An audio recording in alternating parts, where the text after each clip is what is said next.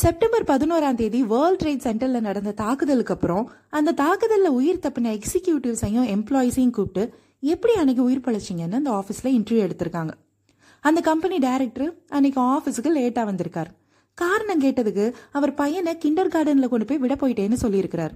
ஒரு எக்ஸிக்யூட்டிவ் பெண் அன்னைக்கு ஆஃபீஸ்க்கு லேட் காரணம் அவங்க செட் பண்ண அலாரம் அடிக்கலை. ஒருத்தருக்கு கார் ஸ்டார்ட் ஆகல. இன்னொருத்தர் கிளம்பிட்டு வீட்டை பூட்டுறப்போ லேண்ட்லைன்ல கால் வந்து அந்த கால் அட்டன் பண்ணி பேசி அதனால லேட்டு இப்படி ஒவ்வொருத்தங்களுக்கும் ஒவ்வொரு காரணம். ஆனா அதுலயே இன்ட்ரெஸ்டிங்கான கதை என்னன்னா ஒருத்தர் ஆசையா ஒரு புது ஷூ வாங்கி போட்டிருக்காரு. ஆஃபீஸ்க்குள்ள நுழையறதுக்கு முன்னாடி அந்த ஷூ அவர் காலை கடிச்சு புண்ணாயிடுச்சு. பேண்டைடு வாங்கலான்னு பக்கத்து அவென்யூ ஃபார்மசிக்கு போயிருக்காரு. அதனால இன்னைக்கு அவர் உயிரோட இருக்கார். யோசிச்சு பாருங்க. நாம கூட லேட் ஆயிடுச்சுன்னு பதறுவோம். அதனால டென்ஷன் ஆகி எல்லாரையும் கடிச்சு துப்புவோம். ஆனா எல்லாமே நல்லதுக்கு தான். இன்னும் சொல்லணும்னா லைஃப்லயே ஏன் எனக்கு இந்த வாழ்க்கை? எனக்கு மட்டும் ஏன் இப்படி லைஃப்னு குறப்பட்டுக்கும்.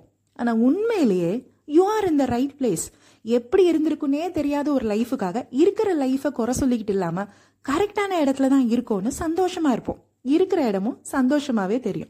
இந்த நாள் உங்களுக்கு இனிய நாளாகட்டும். நாளைக்கு சந்திப்போம்.